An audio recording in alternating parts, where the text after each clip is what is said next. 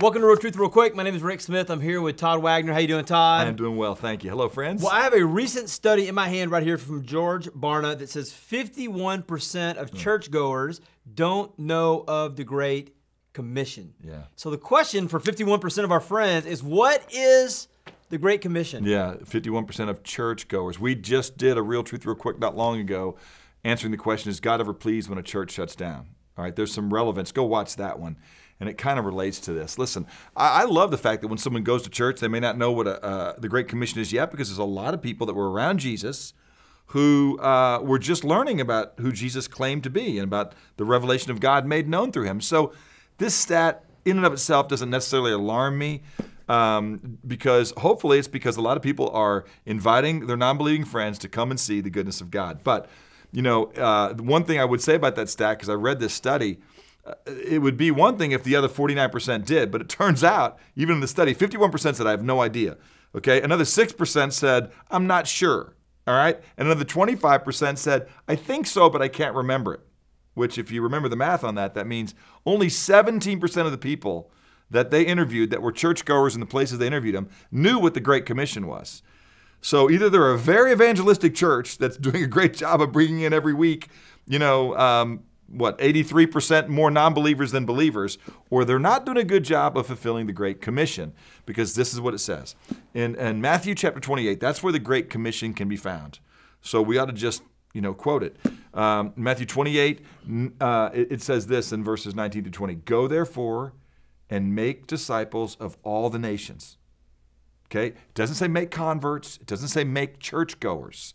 It says make disciples. Disciples, the word literally means learners, which is why that stat in and of itself may not be a problem if it changes as people are hanging around with you. Somebody learns what the Great Commission is once they become a believer. They're baptized in the name of the Father, the Son, and the Holy Spirit. And watch this, verse 20 teaching them to observe all that I have commanded you. And then he reminds them, hey, lo, I will be with you even to the end of the age. Now, look, this is a big deal because it says in verse 17 of Matthew 28 that all authority, or 18, all authority on heaven and earth has been given to Jesus. And he's saying, this is what you need to be about. It's why we're here, it's why we exist. The church is a mission. And the church isn't a place, the church is a people that live on mission. What's the mission? Is to make Jesus known and to help people learn about him.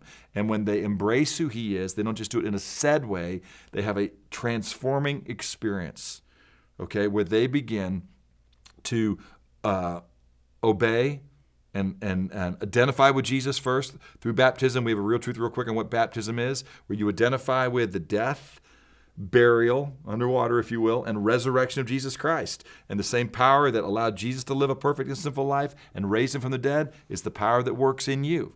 And the life which you now live in the flesh, Galatians 2:20, you live by faith in the Son of God who loved you and gave himself up for you. And so you learn his ways and you do what the one who has all authority commands you to do. That is what uh, the Great Commission is. It is what the church is called to do. We like to tell people that if you have a great commitment to the Great Commandment, what's the Great Commandment? That's found in Matthew 22, where somebody came up and said, Jesus, what's the most important thing we can be about in terms of a command? He says, Well, love the Lord your God with all your heart, soul, mind, and strength. And he says, That's the first and greatest commandment. And the second one is like unto it love your neighbor as yourself. You, you can't love God if you don't love what God loves. Okay, you can't say that he's your king if you don't do what he does. And he says, all the laws and all the prophets point to this. So, a great commitment to the great commandment and the great commission is what makes a great church.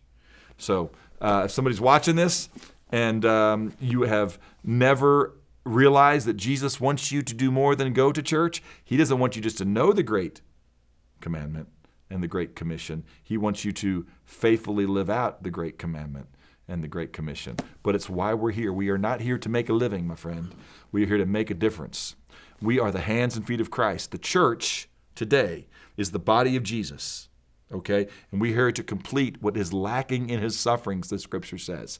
And so, in many ways, just like Jesus is the visible image of the invisible God, the church is called to be the visible image of the invisible Jesus okay, and make him known and to walk in his ways. Jesus says, if you do this, even greater works than I have done, you will do, okay, if you abide with me. So let's go, church, as I like to say.